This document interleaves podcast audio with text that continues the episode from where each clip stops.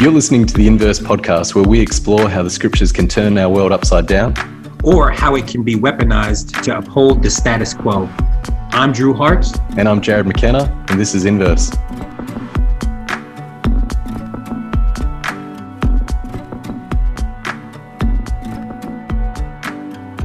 All right, friends, we've got a, another episode, and this is a special one. You know, we are in the midst of Advent, and we thought, uh, Jarrod and I thought about what we could do to have a special Christmas uh, episode. And Jarrod thought about singing "Oh Holy Night." I was going to play piano for him, and we scratched that idea because we got two really special folks uh, that uh, decided they would step in and save you all from whatever we were about to do. And so we're really grateful to introduce two friends. Um, first is Kelley Nikondeha. Did I say that right? Make sure I get your uh, last name correct. Um, she's a friend that I've made. I don't know how long it's been now, maybe not quite 10 years, but I don't know. This feels like a, quite a while that we've kind of crossed paths at different points. We have so many common friends. And I really just got to uh, catch up with her recently. But she is a liberation theologian, a community development practitioner, an author. Um, and most recently, uh, she published The First Advent in Palestine Reversals, Resistance, and the Complexity of Hope. Um, and one of the cool things about Kelley, once you get to know her, is that home is on different sides of the planet. Sometimes she's in East Africa, other times she's in Western United States. Uh, but we're grateful that we've got her here now with us in conversation. So, Kelley, uh, welcome to Inverse Podcast and welcome to the Christmas party. Well, thank you. I feel like it's a reunion, so I'm excited. This is fun. It does feel uh, festive. I, have even put a festive shirt on. So those who are listening, you can know that I've got uh, a festive Christmas shirt on, which I, I, guess is a bit different in this part of the world. But Merry Chrissy to all you mob, regardless of uh, whether you're warming by a fire or preparing to go to the beach after seafood, which is kind of what we do um, on these lands, now referred to as Australia. But our other half of this exciting conversation, and there's lovely crossovers because uh, there's quotes from um, uh, one of your books in the other. This just feels right. But part of our Christmas gift to our listeners is uh, Jonathan Martin um, aka Jono, aka one of my best mates in the world. And I'll, I'll, give proper props as it's due. Us Australians tend to get a little bit casual and just end up making fun of people as a way of saying how much we love them. But I will read Jono's bio. Um, the Book of Waiting is Jono's latest gift to the world that we're going to explore. And there's a quote from Kelley in that book, which we'll get to. Um, but you also know Jono from um, uh, The Road Away from God, How to Survive a Shipwreck, and Prototype. Um, Jono is currently the director of the Center of Spiritual Life and the associate chaplain at DePauw University in Greencastle, Indiana, in uh, Turtle Island and uh, pastor of Fillmore United Methodist Church. Jono is married to Nicole and um, have four wonderful kids, along with Stella and and don't forget Lucy, the cat. The cat doesn't get as much love as Stella on Instagram, but true. Cats have feelings too.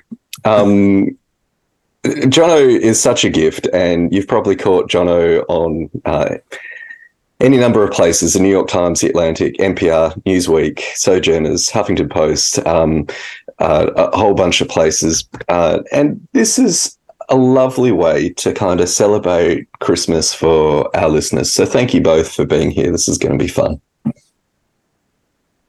Thank you so much for for having us. And Jarrod, just have to say, the reason because now I feel like most everybody in my life calls me Jono. You are the reason for that. Is that you you with your Australian gift of abbreviation. So you you you gave me this name, and it's you know how much I love y'all and love the Inverse podcast and community. I'm especially grateful for this because since I had this really wild idea of releasing a sort of emergency Advent book and self publishing and all that, no more than I've been out there. I, I've had maybe two or three opportunities to plug this book anywhere. So it's like oh my gosh, thank y'all so much that you would be willing to have me on to talk about this book and, and a Christmas special, uh, which brings to mind like you know, like something that could be ongoing. I'm just planting that seed, you know, every year a Christmas special. If so, Kelley and I definitely want to be invited every time. Could be a new tradition. I'm just saying. We're in. Does it, doesn't it feel like you made the big time when you're on a holiday special? Hey. a holiday special. Oh my goodness. Here we are. there are dozens of people reading this book. A holiday special. That's fantastic. Oh, that's that's wonderful. That's wonderful. Well, you know, um, for us, a lot of what we like to do is to explore people's story. Uh, we think that stories are powerful. We think that uh, theology, our lived theology, is really tied and flows and emerges out of our biographies. And so, uh, we'd love to hear a little bit about uh, your own stories. And so, Kelley, if you want to start off, I'd be curious to really hear about um, what Christmas meant to you growing up. Like, how would have you understood and made sense of Christmas at an early age um, as you kind of in- initially kind of encountered it, experienced it, celebrated it, or maybe avoided it? I don't know. However, you experienced um, that season. Sure. Well, I think there were two things that came to mind when uh, I got the question a little earlier about what, you know, what did it mean to me growing up? And I think the first thing comes, you know, uh, out of I was raised. The bulk of my formation happened in uh, evangelical space, Okay. and I remember every Christmas, my mom would have a, a white sheet cake. Happy Hmm. birthday, Jesus. Okay. Yeah. And so a And big Kelley, for, for those of us who aren't familiar, tell it what, what's a sheet cake? Just you know plain like a plain single layer birthday cake, Big oh, okay. rectangle. big rectangle Oh, right. Okay. that you would cut up and you know hand out at a party. You know, not not like a, a tiered bridal cake, but a, just a straightforward. Mm-hmm. Plain, but it would always say "Happy Birthday, Jesus," and so you know that that kind of infused our celebration every year this idea that it was the arrival of Jesus. That's what Christmas was the arrival of Jesus into the world and celebrating that birth. Um, as a birthday, as a party, as a um, you know excitement that Jesus has now entered into this space. Um, the other image um, actually pulls from some of my liturgical background because we were in the Catholic Church before my parents made their uh, move. And from that space, the one thing that we did keep was the Advent wreath. And so the ring of greens. It was always fresh greens because my mother is a florist.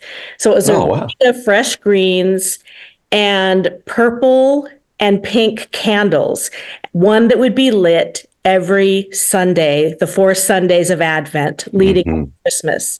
Yeah. And for me, that became that luminous, that I, you know, that sense of the the, the sacred, the the light coming into the into the dark world. This kind of a more connection uh, connection to more of the mystical meaning, maybe of. Christmas as I grew up.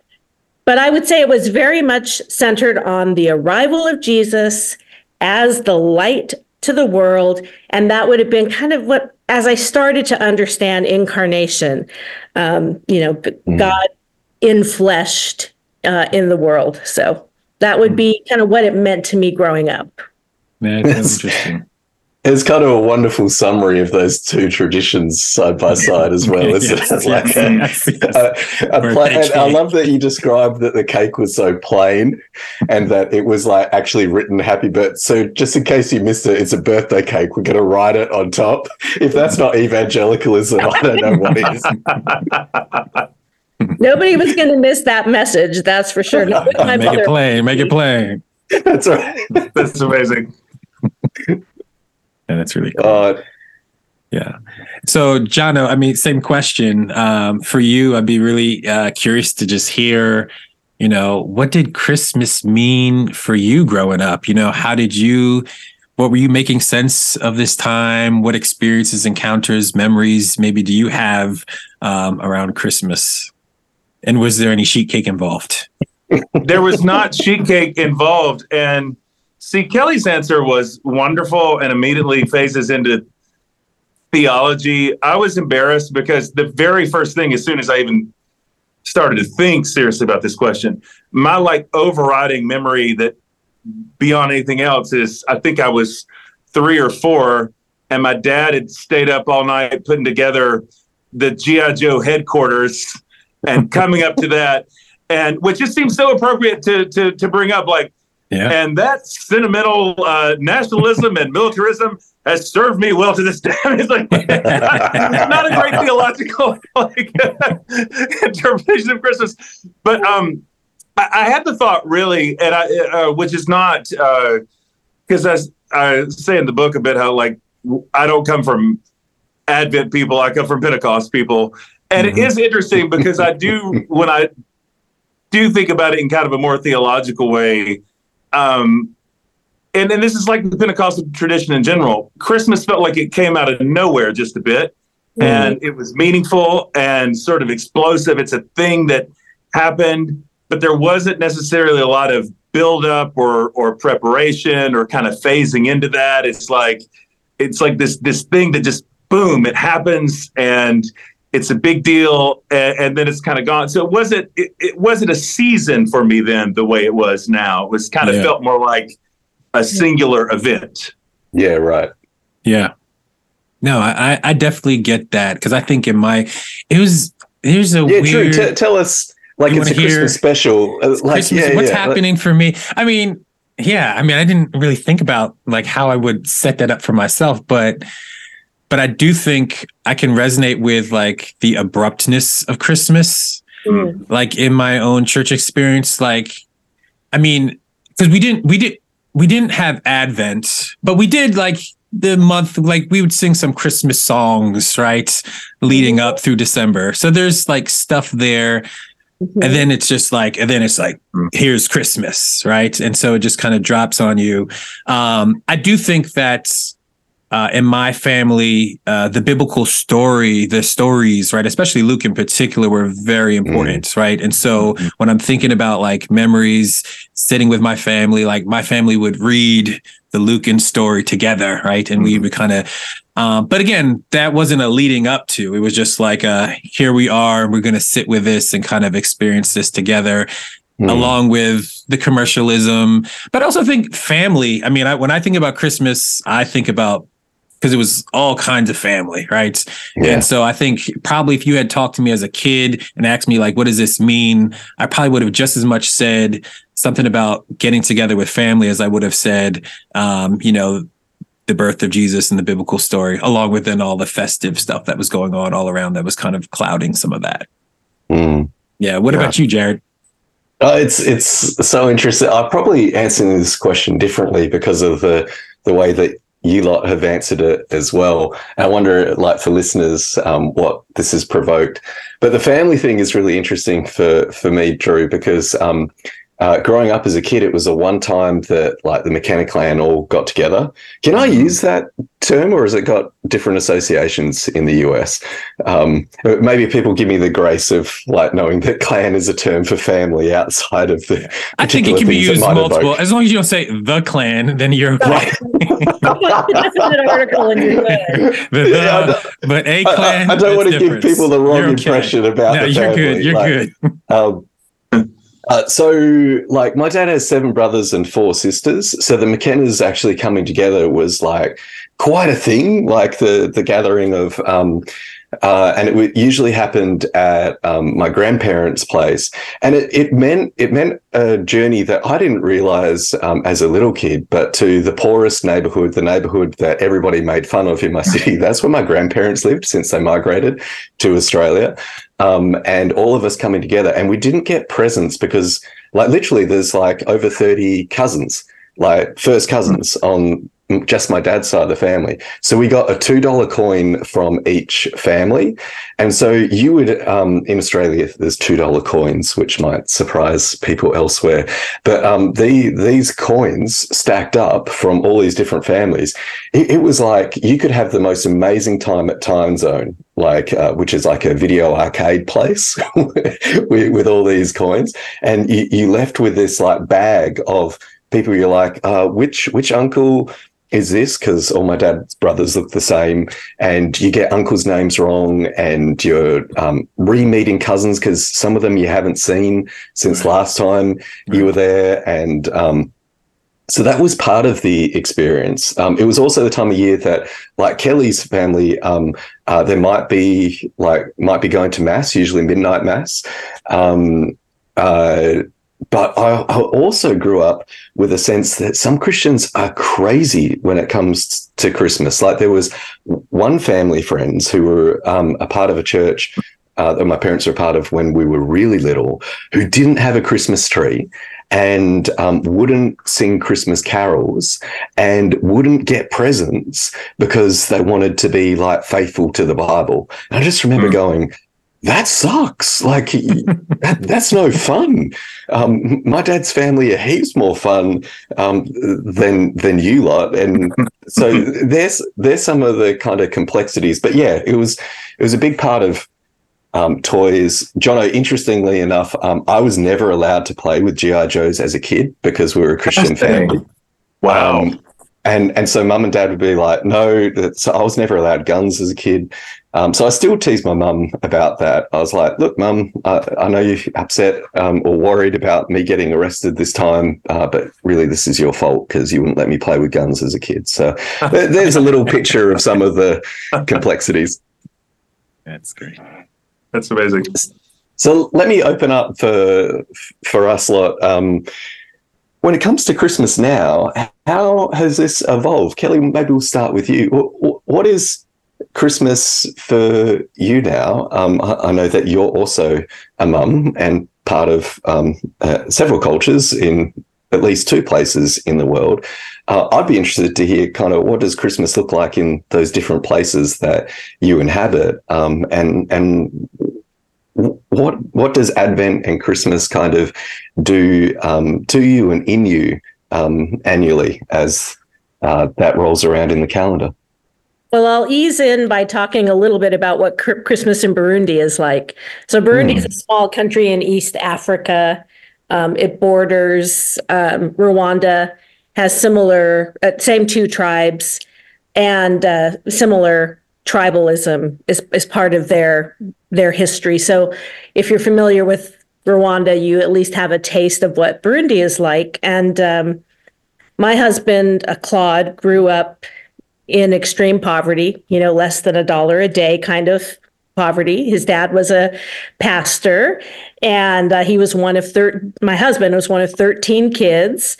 And um, for him, you know, he always said, you know, Christmas was the, the big deal about Christmas was that all the church ladies would get together and cook for the a few days leading up to Christmas. And at the end of the service, everybody would stay at the church and have a meal that included meat. Hmm. Because they were so poor most of the time, Deal. Yeah. meat was not part, you know, it was mainly beans or just cassava with some very thinned out tomato sauce day in and day out.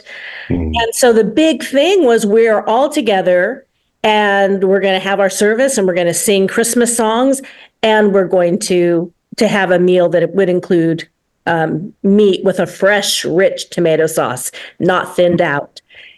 So when he came ta- came to the states the first year that we were um, engaged, um, and of course my mother's a florist, so the house had poinsettias and tr- multiple trees, and I mean just Christmas on steroids and tons of gifts. Now I'm an only kid, so when you look at a tree that is like full, it's like there's only me. you know, like it was over the top. And, you know, it, it was really overwhelming for him. So quite quickly, we made a decision together, um, trying to pull our two cultures and our two understandings of Christmas together and decided uh, that we would not do a Christmas tree in our home. Um, you know, we would go and celebrate Christmas Day with my parents. So we'd get to enjoy my mother's lovely decorations. So we weren't anti decor, but we would enjoy what she did. But in our own home, we would do something more similar to what he was familiar with, which was no tree and keeping it very simple. Um, not, we obviously we would give gifts to our kids, but very simple. um, the the focus really was just enjoying each other's company. So our Christmas is actually very different than the mm. kind of Christmases I had growing up. Um, so that's you know just a little bit of biography, I guess. Yeah, yeah, yeah. Beautiful. Um, I think now I've been I really have been like working this question over all day long, um, thinking about it, Be- and you know, I'm glad you're asking me first because I think then Jonathan will bring us back up to maybe a higher note. But I feel like for me, Advent um, and Christmas just have such a darker vibe. Mm-hmm. A bit older, and um, what I mean, if I were to say, what does Christmas mean to me now, like this week, like today? Um, I really think that Christmas is a is a critique. These Advent texts that we've been gifted by Luke and Matthew are a, a huge critique of our understanding of peace. Mm. And mm.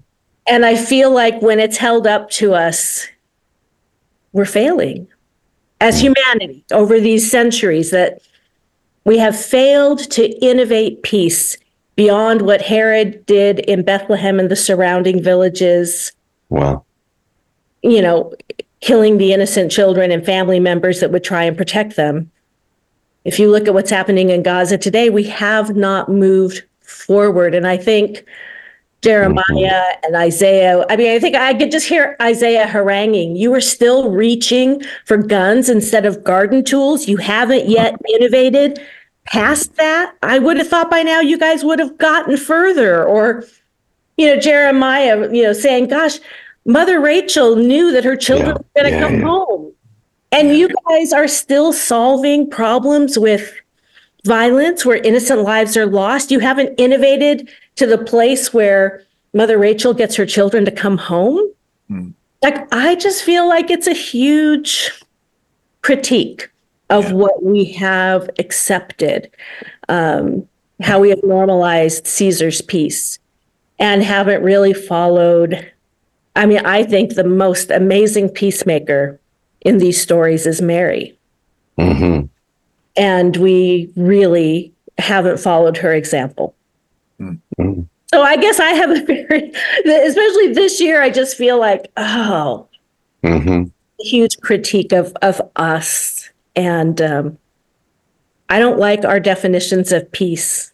Yeah, I don't think yeah. we rest nearly. Yeah. yeah. Good. Powerful. So sorry for for bringing us down, but in yeah. Advent I often go dark. yep. Yeah. No, me too. You're not too. you're not doing anything that both the text and the tradition doesn't do, Kelley. So thank right. you for your faithfulness. Yep. Jono, for you, what's evoked for you? Well, far from Kelley trying to bring it up or, or change the the tune. Strangely, the the comfort I find right now in Advent and Christmas is there's space for all this for all the darkness and all the ambiguity and all the longing that I need. And there's there's permission to name that and not to prematurely resolve it. Um, the I feel like now.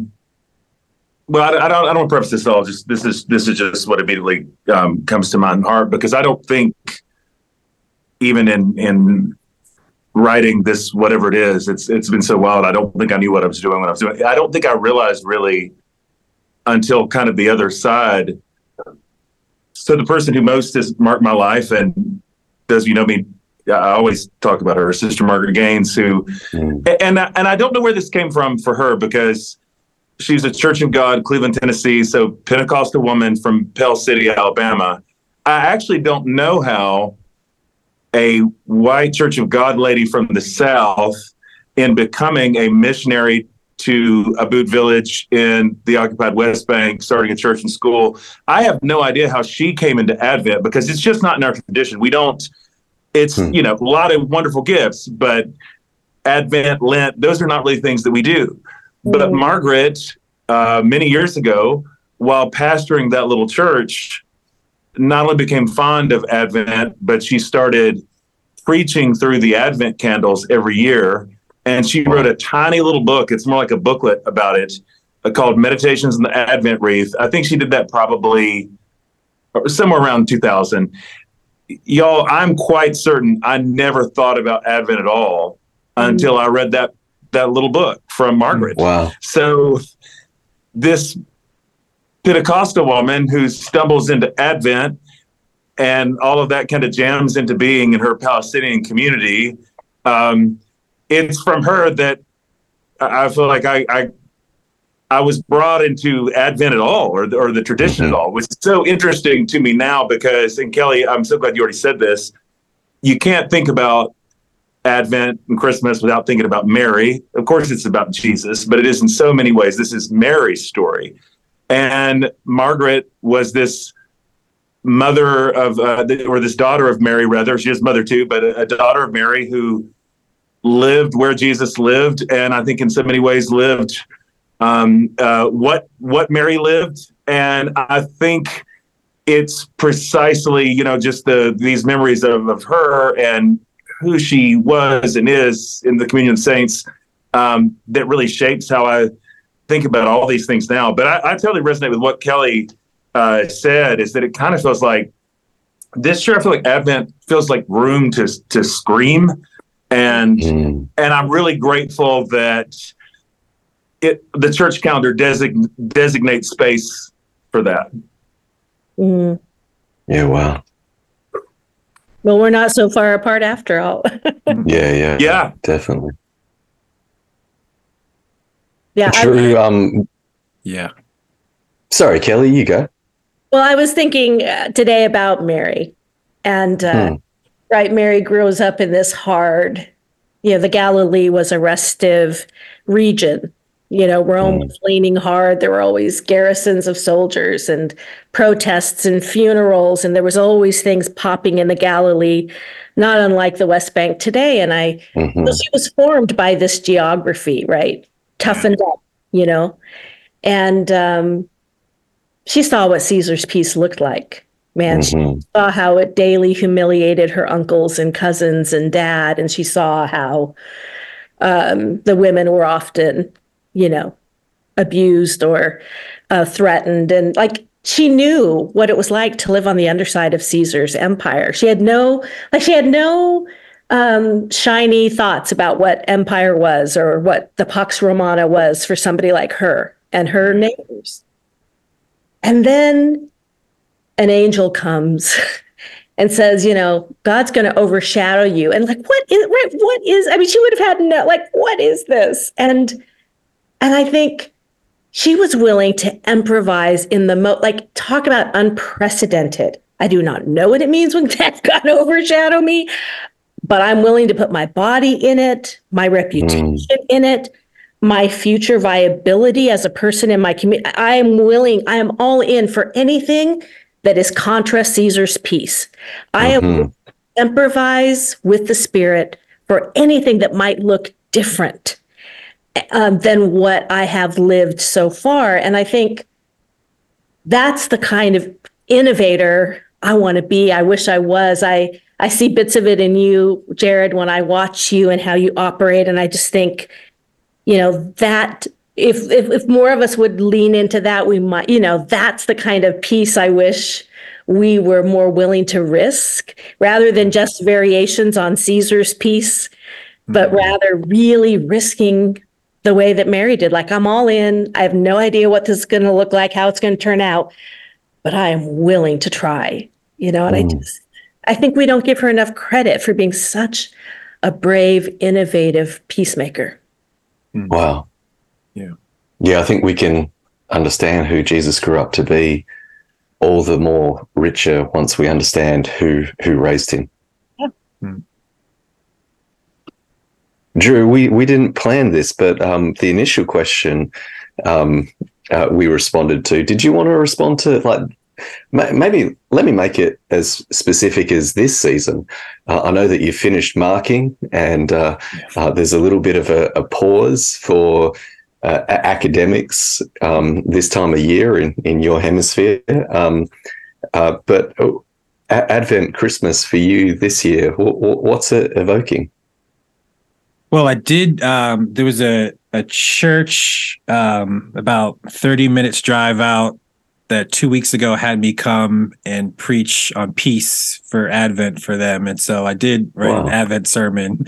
Um, and I guess that, um, in some ways, it's it's not anything like completely new in terms of like how I've been thinking about Advent, but it it is in resonant with um, what Kelley was saying in terms of, um, you know, I playing off of the peace on earth, right?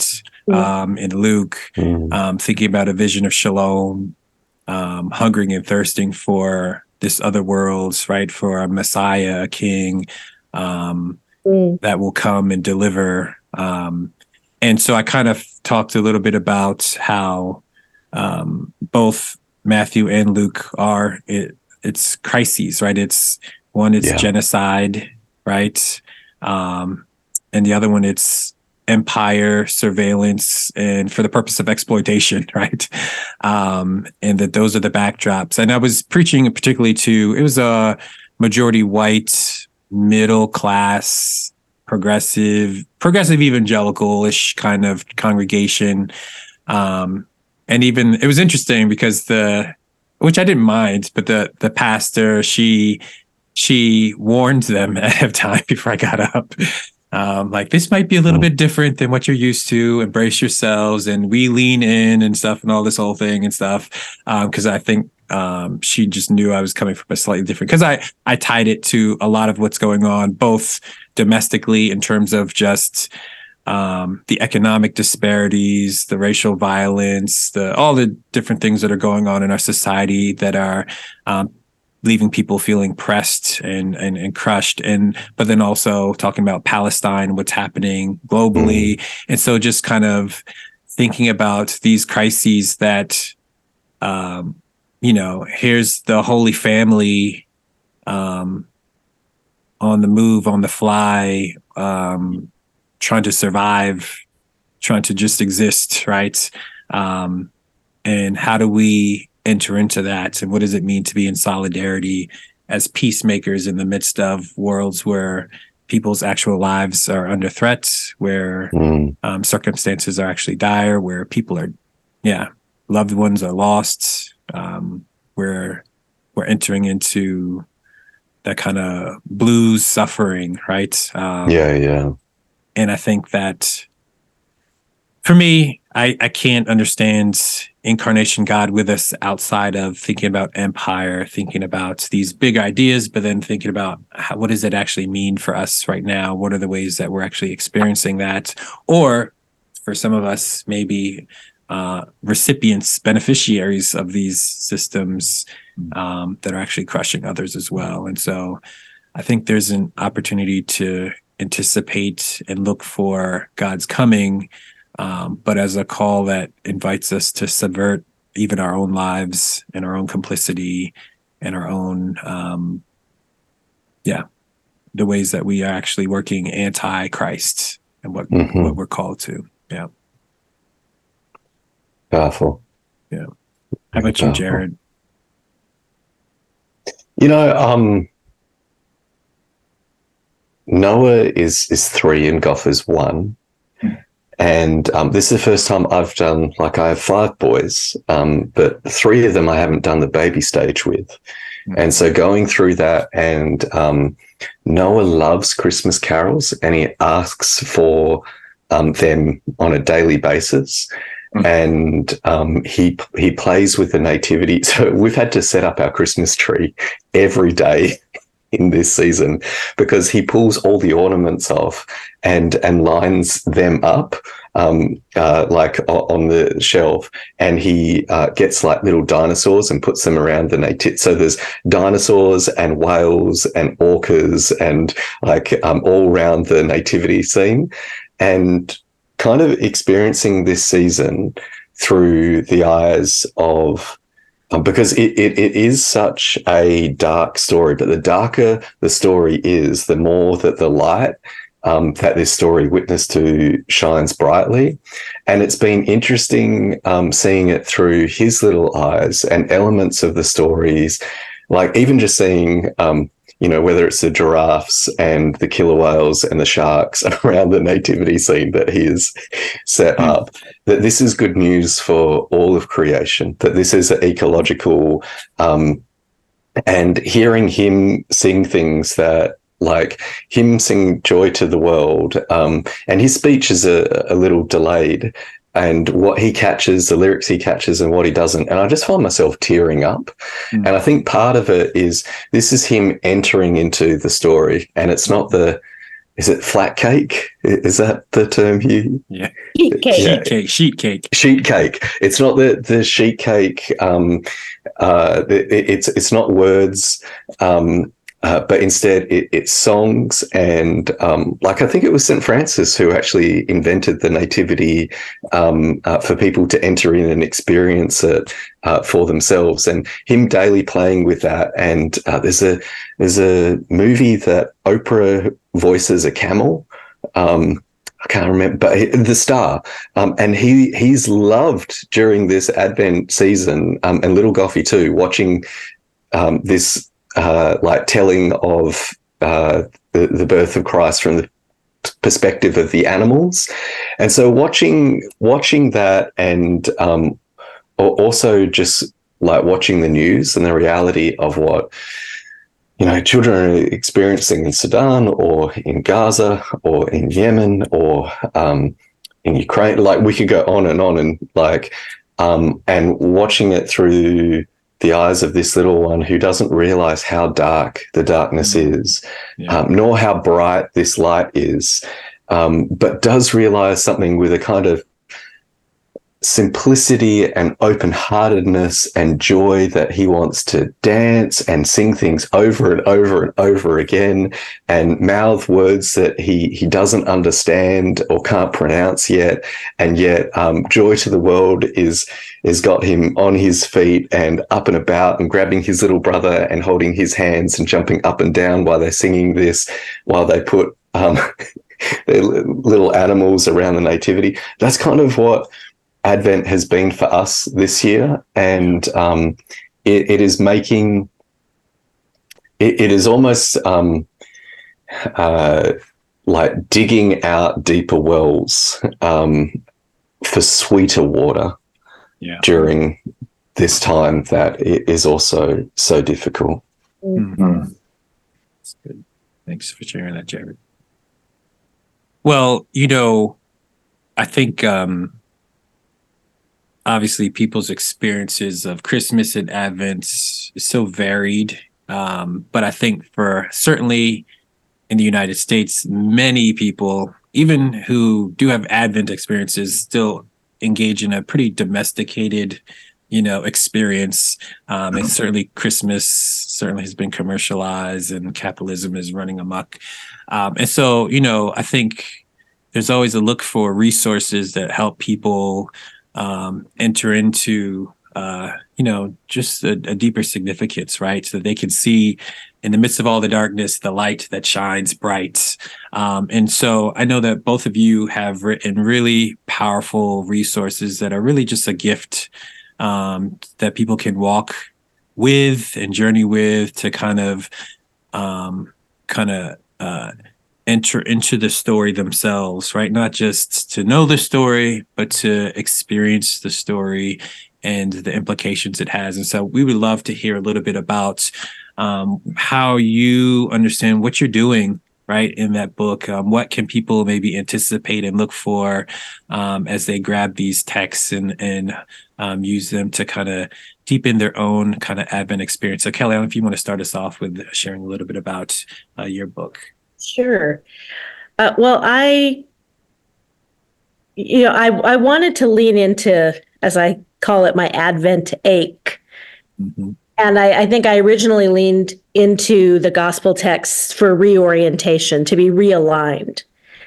And so this book really came out of that desire to kind of get out of that darkness and realign myself with, you know, the light of the Advent wreath and the, you know, the, the Christmas I grew up with. And and what I discovered was that actually my sense of the darkness and the heaviness was actually deeply congruent Mm. with the, what was happening on the ground, the the centuries of Jewish suffering that were the predicate to what the gospel writers would tell us about, about the arrival of Jesus.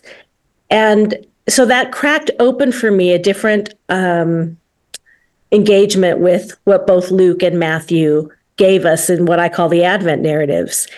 And, you know, some of that was right.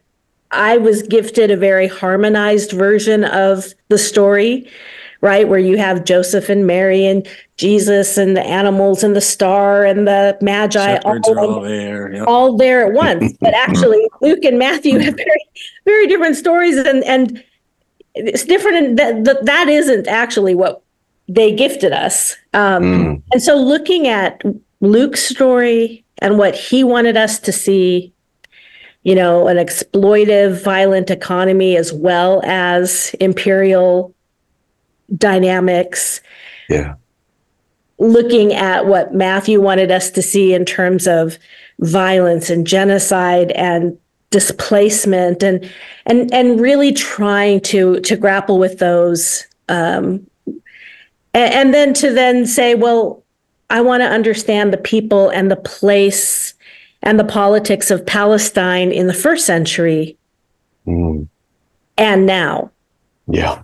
And and actually the way in which each of them kind of speak to and unlock things you know it was seeing what was happening in the west bank with Ahed Tamimi in the last set of years that helped me see mary in the Mhm. galilee in a different way Yeah. Wow. I like but it was seeing what was happening on the ground with matthew and and in bethlehem and the massacre that helps me see and understand the nature of violence that i see in gaza now right right there was this back and forth so I think that for me, that was really the exploration of the book was to take these two um, narratives seriously and to take the politics and the place of Palestine and her people seriously, um, and and to see as you know the reversals, the resistance, and that hard-born hope um, that these stories do give us, but you got to work for it. That hope isn't you know doesn't come quite as easy as a sheet cake you know it's more of a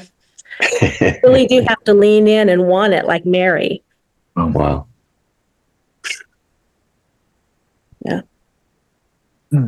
John, Jonathan, Jado, um, can you share about your book and what we can expect? What what can readers um, uh, look for, or what are you entering them into as they enter into your your text?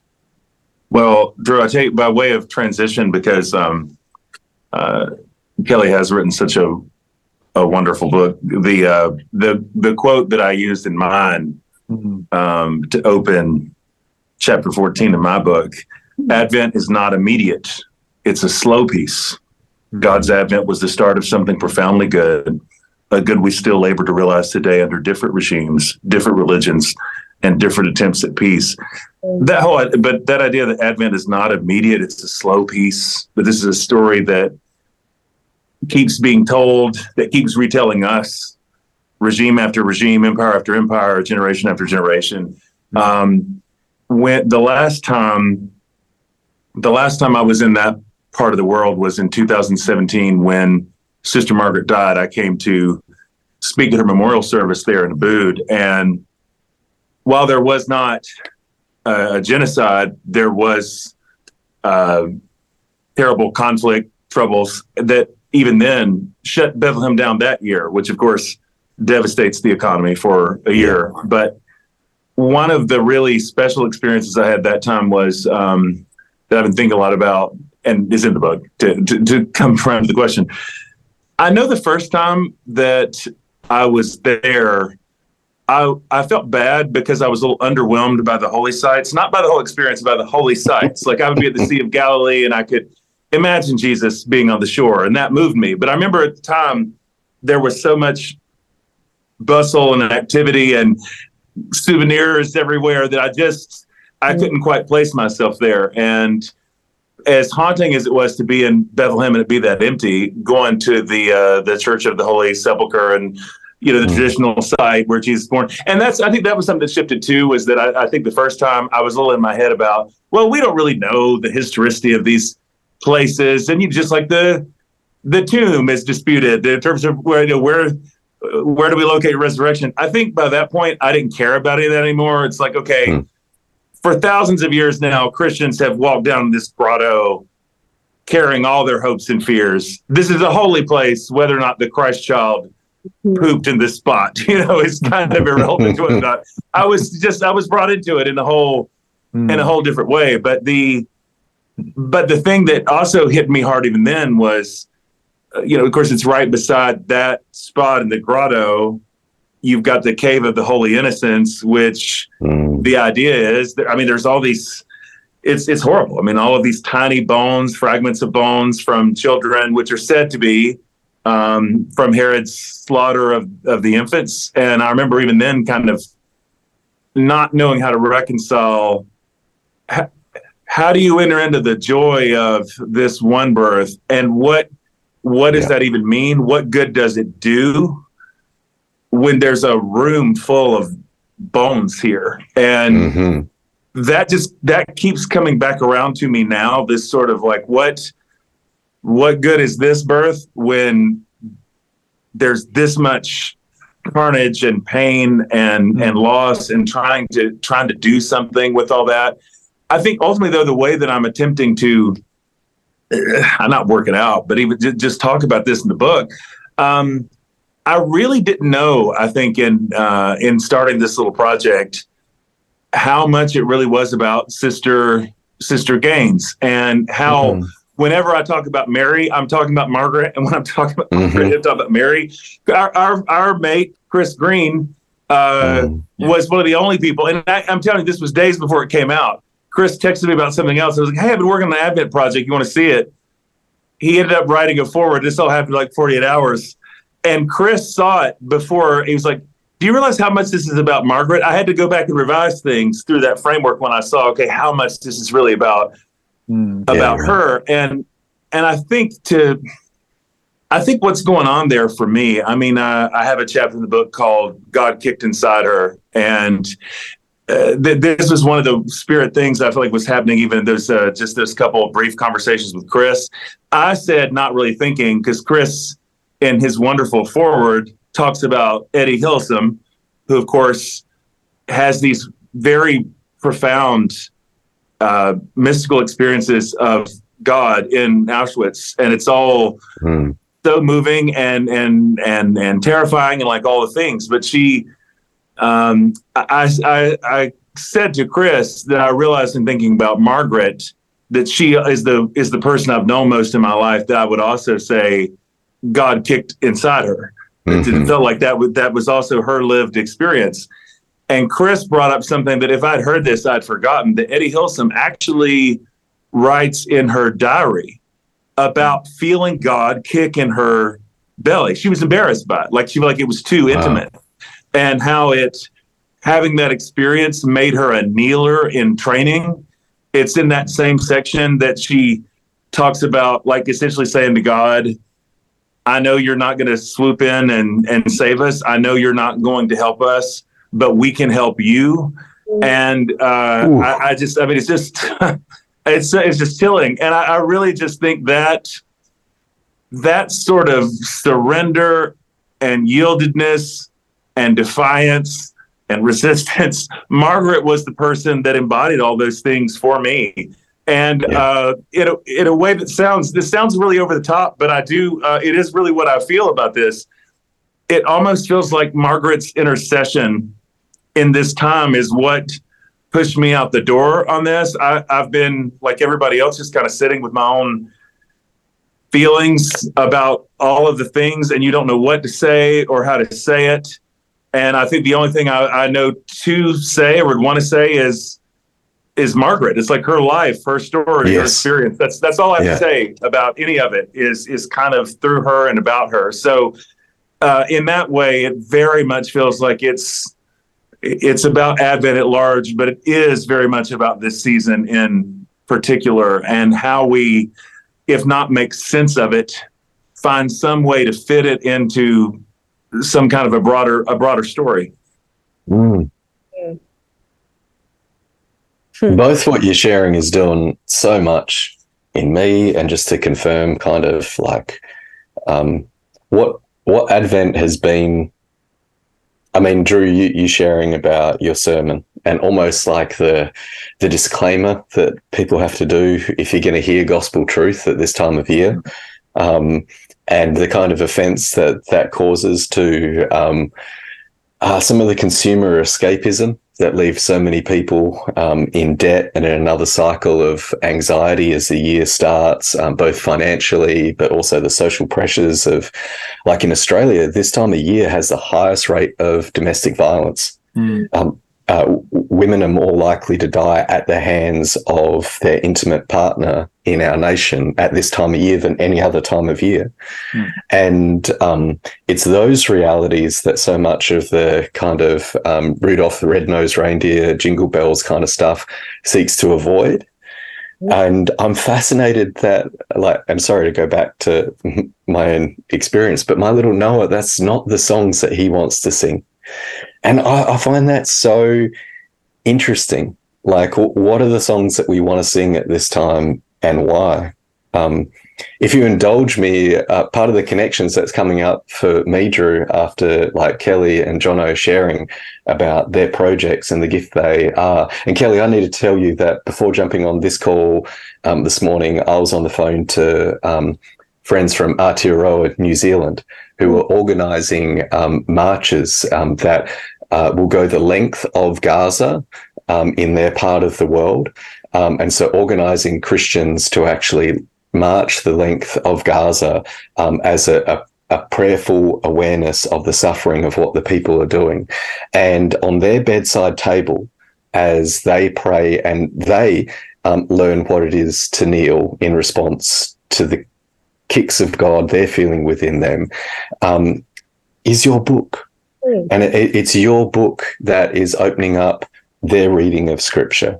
Um, and I, I, I just, I want you to be aware, um, like there, there is a certain chemistry between both your offerings and Jono, the urgency of, of what um, you have birthed in the world in this season um, that seems so. Um, and I know some of us um, with particular neurological diversities that you and I share, this is the way that we seem to operate regardless. But there is on top of that, there is on top of that like an extra blessing. Like it, it, it seems like the, the spirit has anointed our particular wiring um, uh, to, to be primed for emergencies so the world can receive what others are sometimes slower to actually take up. And um, uh, what I've been preaching on, um, and that Kelley and I hadn't talked beforehand, but what I've been preaching on this Advent is Mary. And um, my first message started with like uh, the experience of stepping into an Orthodox church and why you see Mary with her hands raised at the front um, uh, of uh, every Orthodox church um, with the Christ child um, inside her, literally inside her, is that Mary is the icon of every disciple. Um, that we too are to step into this yielding, uh, th- this surrendering, um, the, this let it be with me um, that Mary exhibits, which is fierce and ferocious and an al- real alternative and a, a- an alternative way to respond to the world that um, wants to uh, uh, fit us into ways of responding that perpetuate the problems that we're facing. And Mary is the invitation to actually allow Christ to be held within us and birthed through us. Mm. And I just find it fascinating that this continues to be what God is bringing up in me this season, and the the importance of, um, I mean, it's that Meister Eckhart quote from the 15th century about uh, what good is it um, for Christ to have been birthed way back when? I'm paraphrasing now. Um, if Christ is not also birthed in us today, uh, and that's not to take away from the historicity, but to make the historicity ours in such a way that we birth it. and you, you, both your projects like are calling us into that reality of taking up the story being immersed in the story and allowing the story to move through us in ways that are anointed by the spirit that animates the story and that is a gift thank you Mm. And I was thinking, Jer- you were you mentioned um, you, were talking about like Rudolph and all these other songs, but it's even some of the Christian Christmas songs that actually turn us away, also, right? Ooh, say that- more, Drew. Say more. That's uh, that's one of the that's actually one of the things I started off my sermon about was just like that even the Christian songs are actually they, they sound just they rhyme with the biblical story just enough mm-hmm. that you think you're actually working with a biblical story, but it's an alternate that actually domesticates all of empire, the suffering, all of that, right? And so, it, and I think about like the skits and plays and all these things, and you got innkeepers and all these things that aren't even in the story, right? We just make stuff Mhm. up after a while. But like, but at the end of it, what has happened is is that we have a very domesticated world in which suffering is not a reality, in which Yeah. we just have warm, fuzzy feelings, right? And so we're saying the name of Jesus. We might mention shepherds, and, and they're maybe they're all being brought. The wise men and the shepherds are all there together, whatever. Uh, but we haven't entered into the story. And so, what I Mm. really appreciate about what Kelley and and John, I say I want to call you Jono every time now. Um, Right. but what they've invited us into, I mean, like Jonathan's been talking about like embodiment, right? It's somebody Yeah. who actually embodied the good news, right? And we need that. So we need both Mary's witness and then we need uh, Mary like witnesses in the world today. Um, And if we Mhm. don't actually see that, uh, people who are not just caught up by the domesticated accounts and the fuzzy feelings and the alternate Christmas story. Again, a Christianized but yet watered down domesticated Christmas story. Um, then how are we going to um, have that birth of Jesus in our lives and Yeah. bear witness to that? That story is erupting right in our own neighborhoods, in our own communities, um, in ways that really are necessary. Yeah. Well, and that's what I think when I returned to the texts in earnest, I was so surprised. There was generational trauma, there was yeah. violence, there was economic duress, there was like I was like, wow, like Luke all and there. Matthew, like, but they want us to like the texts are Right. vibrating. And I was like, I recognize that world. Like it Mhm. actually made it more relevant. Like, oh, this is speaking to the world that I live in. And That's right. you know it, it it's we domesticate to protect ourselves and yet the vibrancy and the the deep invitation of the text to me stood out the more that i listened to what they were actually saying Mhm. without right without the sheen or the gloss just but i was listening there was something in our conversation it's probably a combination of all three of you but the last couple of days i've been thinking about the the mother child narratives right? We have isaiah and the the right emmanuel the mother and the the child that's crowning and is going to be born and you know that that's a picture from isaiah. And then we have the actual mother and child in these hmm. narratives and then we have the children in in matthew's narrative that that are lost.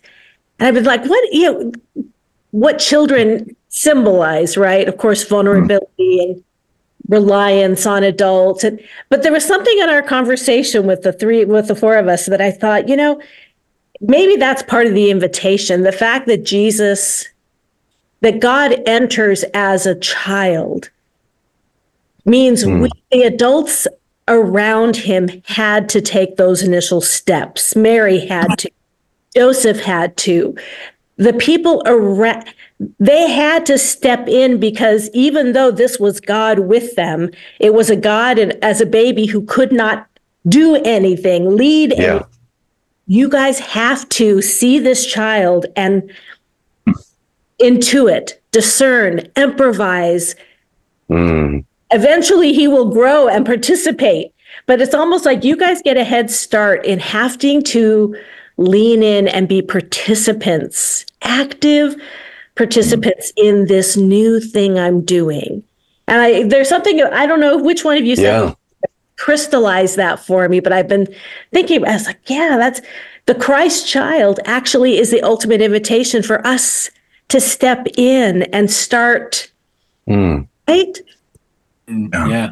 Because So then the child will join us. The child, but we we are You've got expected. to. We are expected to participate with God. Mhm. You know, I, I've never thought about that before. And it's such a contrast to this passive, right thing. Yeah. That's We right. just- we just receive on our butts, armchair, Mhm. um, and I think that that's a powerful invitation of the he- God expects us to participate in this Mhm. work and to share and to vent. I mean, what you're the imagery that you're giving is really powerful, just in terms of the risk taking, the the stepping, the unknown, um, and yet we must collaborate with God. Maybe even go ahead at times in ways that are unclear. Where Yeah. the fog that we're making our way through, even when it's uncertain um, where we're going. That's yeah, Yeah. a powerful image.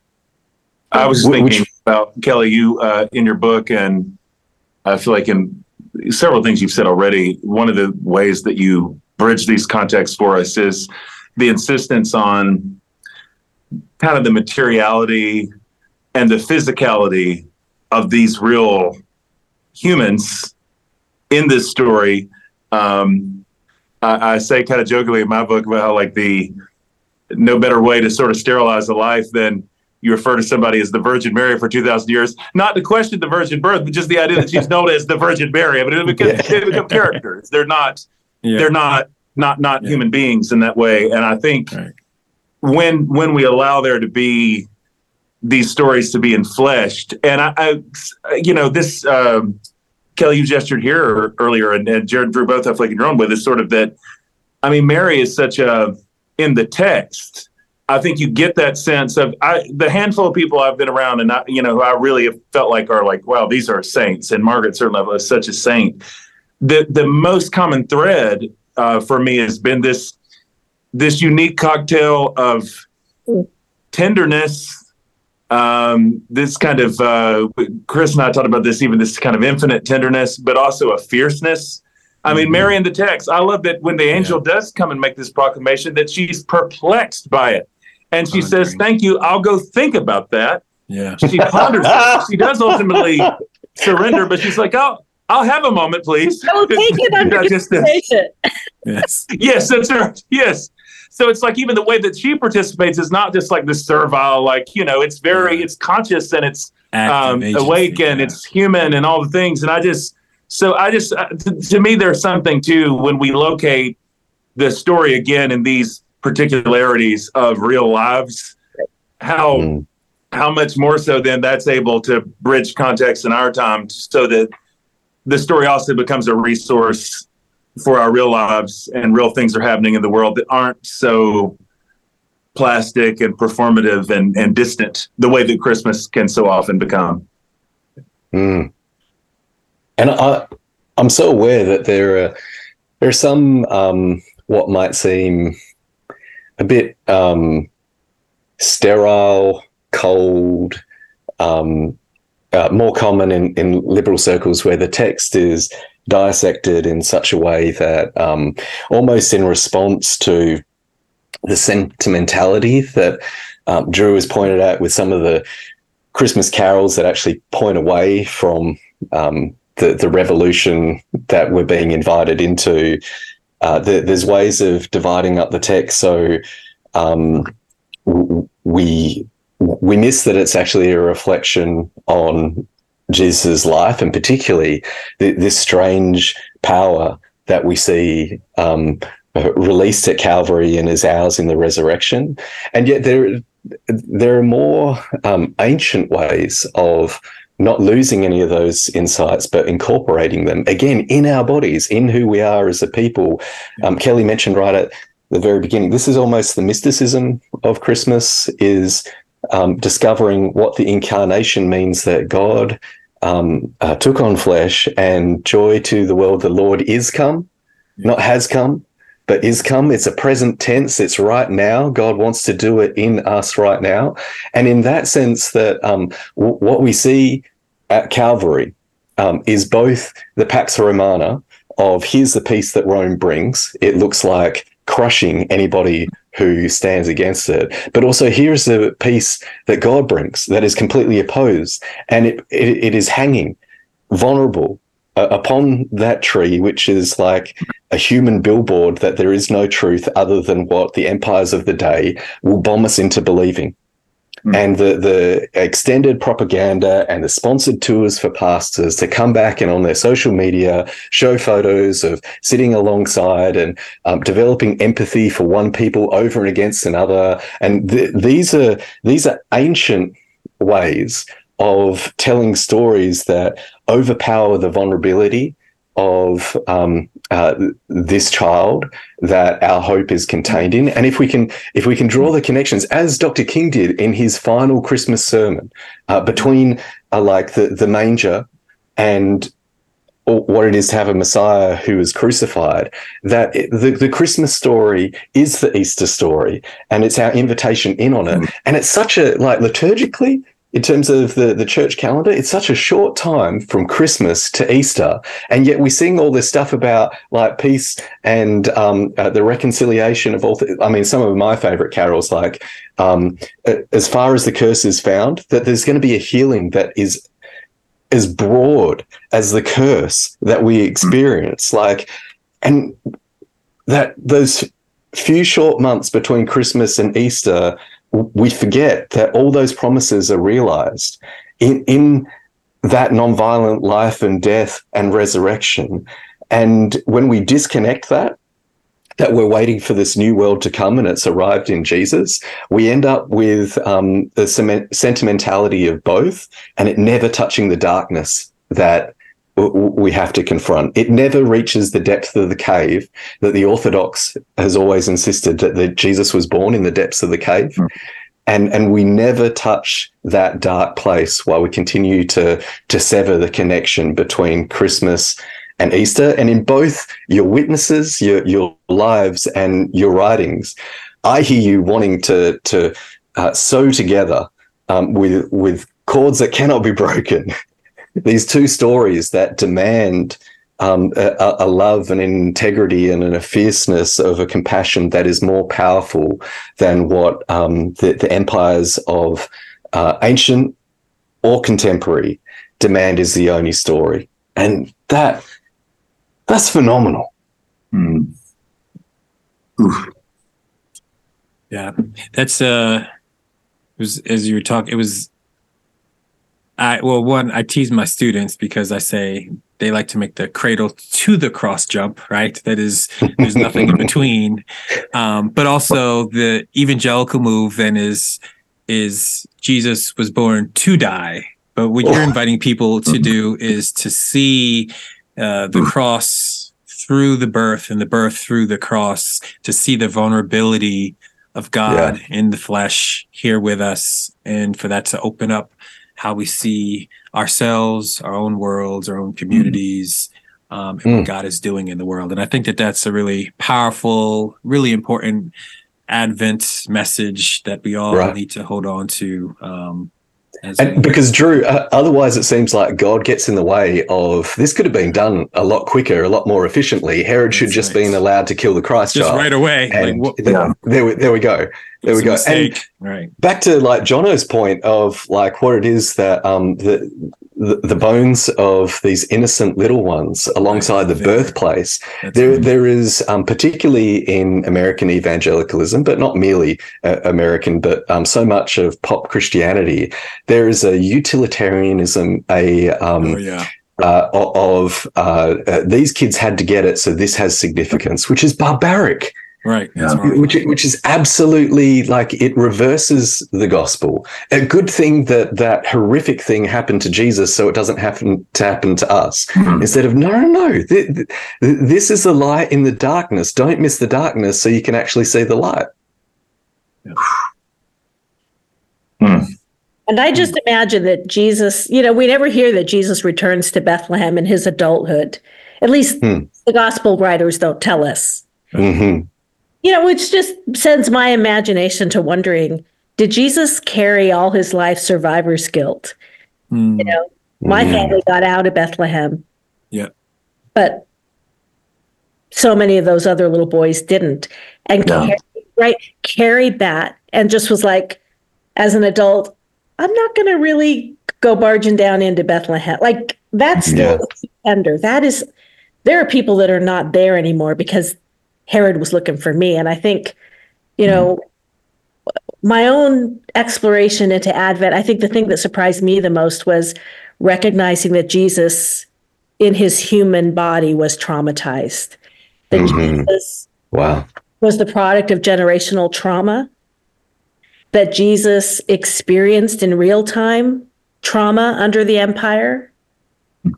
And it changes how I've understood every other story in the gospel, how Jesus Mm. relates to the centurion, how he relates right to the mm. people in power who he's been victimized or his people. And like, Oh. understand that Jesus carried that, tra- like, the quintessential human condition is to be to bear the marks of trauma in one way or mm. another. That of course, God would have to, right? Of course, incarnation would have to mm. have Yeah. to Wow. to assume, right? For Jesus to assume and then be able to Mhm. be the one who would release, right?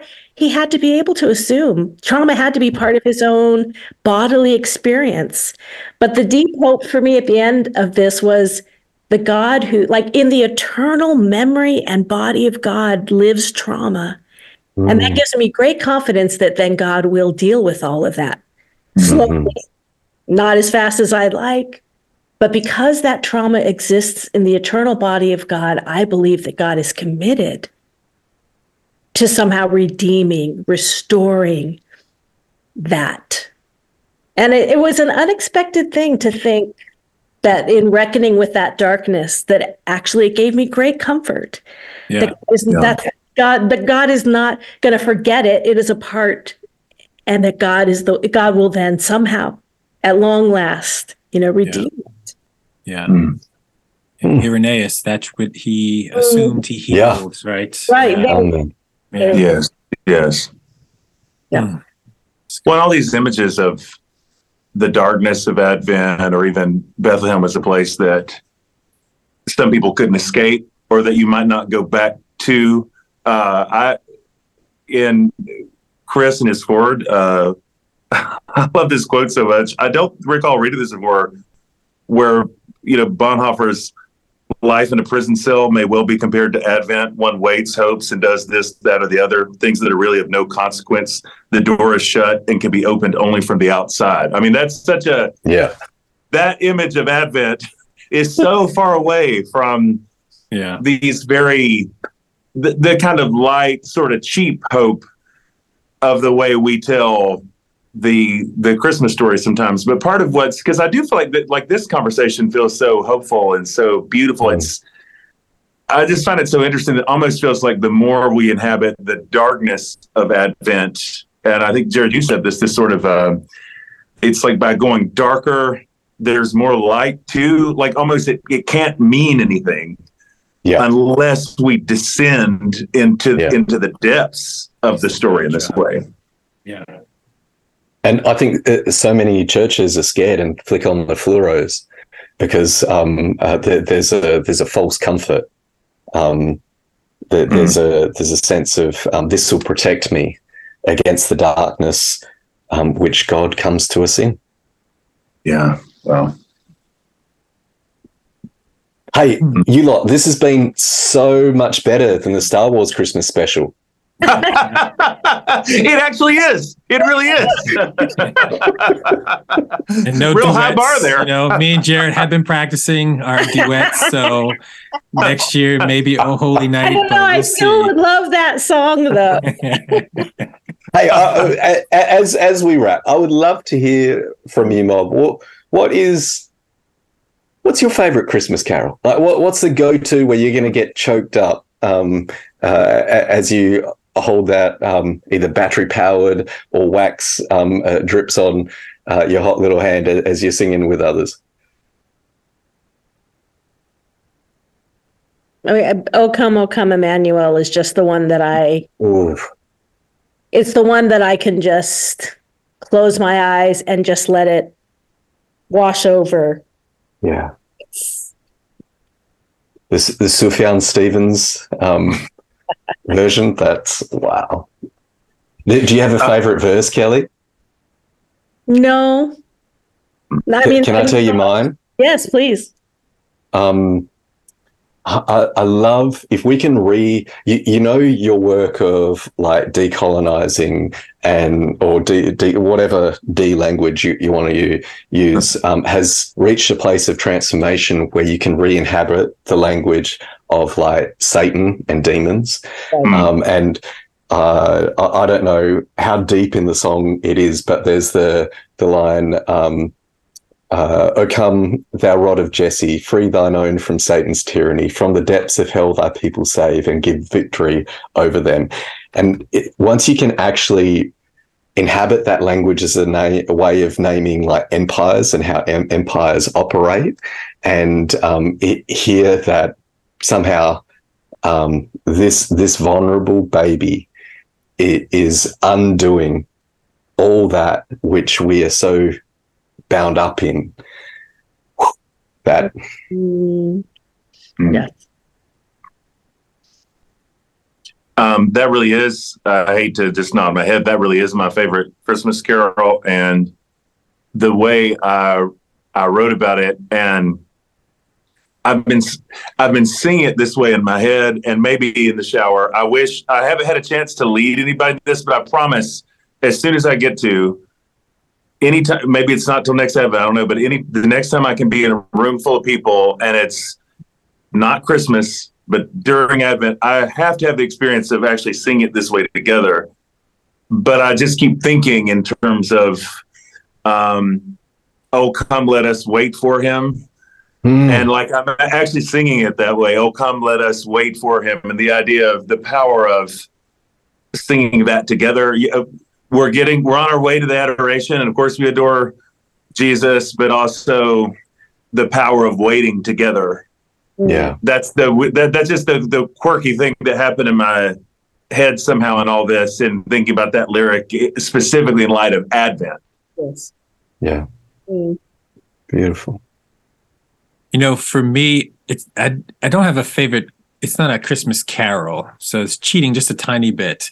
But um, the song that I always play during Advent um, the most, and I've for many years now, is Stevie Wonder's "Someday at Christmas." Mm. Hmm. Um, and I feel like that song Mm. um, it's not entering into the biblical story, but it understands the significance of the That's right. story. You know, Yeah. Wow. um, and it always it always just brings me to tears every single time. Oof. Um, it's just powerful. The other song that I uh, appreciate, um, and I'm blanking on her name, but um, in Common Hymnal, she sang the Mothers and Shepherds song for Common. Um, oh yeah what's what's her? Um, I can't think. I'm blanking on her name. that's not Brittany is it yeah, Brittany. i was trying to Brittany, think did that's what I'm brittany sing did, did brittany sing Uh-huh. that Yeah, Brittany I'm wanting to say Spencer. Brittany did. Spencer. Yeah, it was Brittany Yeah. Spencer's song. Mm. Um, and I, I really appreciate there's the not only just the lyrics, especially how it starts off and then kind of moves. In fact, that is exactly what we've been talking about, right? It's, it's the Mm. um, all the circumstances and the horror, and then moving to the really actual good news um, in that song as well. And so I really that's a newer song, but I've really come to appreciate that one as well. You know. yeah for me it's definitely all I want for Christmas is you Just kidding. it's the it's Mariah's whistle notes gets me every That's what we I were mean- working on, y'all. That's what we were working on. i was really expecting somebody to give a real sophisticated like yeah it's Rudolph the Red-Nosed Reindeer, and here's how you've never heard it before. Like this very deconstructed, yeah yeah like cool. A Girardian reading of Rudolph right? What it is actually- Rudolph is the scapegoat I am not that right. cool, Jono. I am not that cool. I I think for me, it, oh holy night! Like as soon as we get to like the slave is our brother, it, the law, his law is love, and his gospel is peace. Like Mm. that stuff every time. Like I can never actually sing that because I'm like a blubbering mess. Like um, uh, the, the carols that make me want to put a fist in the air and my other hand up in praise. That's that's my sweet spot. And Yeah. um, Yeah. uh, man, I, I actually we had a friend from the US, um, Jake, who uh, hopefully Jake won't mind me um, sharing this, but um, Jake grew up in Atlanta, and um, he was saying that he in the white churches that he grew up, he never knew about that verse, never sung it Mm. until his Mm. adult life, and heard it outside. And it's like, wow, it's Mm. it's not just the biblical text that we mute and edit; Right. it's um, also our carols. Yeah. So maybe next year when we do a Christmas special, we'll have to like do a carol special. Mhm. Where we do deep and deep cuts with the, the fifth and sixth verses that get Yeah. cut out of churches. right, right. We get Yeah, yeah, special yeah. emphasis. the Yeah. radical Christmas, I love it. the hidden verses. All right. Well, this has been Well, this so has good, been a y'all. gift. Yeah, it has. So great. So great. Um, you truly a Merry Christmas um, to to you lot and to everybody listening. Yeah. Um, may your Christmas um, start on the 25th. I I think a lot of people were like, "Oh, Christmas out of the way," instead of it it being like the the start, um, and and may it move towards Easter in ways that um, are bound together in your body in ways that are good news. Mm, amen. Thank you, Hmm, Jarrod. That accidental also- benediction. Kelley, that also extends the shelf life of our books. no, Go get you can those still get it on the 26th. Yeah. Christmas Yes, started. go get those. Hey. resources. It will be a gift. We I, this is uh, Jarrod and I. Def- we brought them on because we really believe that their resources are going to be such a gift for your own journey, for your own walk. So we do highly encourage you to um, uh, really get both of those books. It's going to be really a blessing for you and your Well, community. to go full circle, Drew, that family that I mentioned, family friends growing up um, who didn't celebrate uh, Christmas, one of the things that they did say to their credit is Christmas should be a weekly celebration for us as Easter. Um, so we encourage you to go get Jono and Kelley's books and read them all year round. Well, hey, the gospel writers didn't write them with a hol- with an ecclesiastical right. calendar in mind. So That's right. I think That's there's right. something really great about Advent in August. You know, That's Yes. should we, should we collaborate and do a little? Oh, yeah. I think we really should. I think we Yeah. actually should. Advent in August. Well- I mean, it just, I mean, there's in just poetry Australia, in it, right? I mean, it's Generation just- alone. In, in Australia, we do like Christmas in July. Well, some people do. I, I, I don't. in the States And do. it's They do it a little in the states too. Yeah, right. Um, so for us, it's like that's a time of year where it's kind of cold. Right. so, so for people who are wanting that like Northern European experience instead of something you'd get in ancient Right. Palestine in terms of weather. right. Um, so, so maybe we'll revisit this stuff then. Yeah. Amazing. All right. Thank you y'all. so much for Thanks for having us on. What a, this time really has been a gift to me, and I, I just I love this community, and I, I needed this night. So thank thank you all for the gift and the community that you pro- provide for so many. I tell people all the time just that inverse, not just the podcast, but the community around it. I just don't know any other place where I feel like the the gospel is more faithfully being jammed out, and the the way that people are finding themselves in each other's story. It's it's just stunning, and I'm so grateful for for what y'all are building. So Oh, thanks, mate. The Inverse podcast is proudly supported by you, the listener. And if you want to join the revolutionaries who are helping us have conversations about how this ancient text can still turn the world upside down, why don't you head over to patreon.com slash inverse.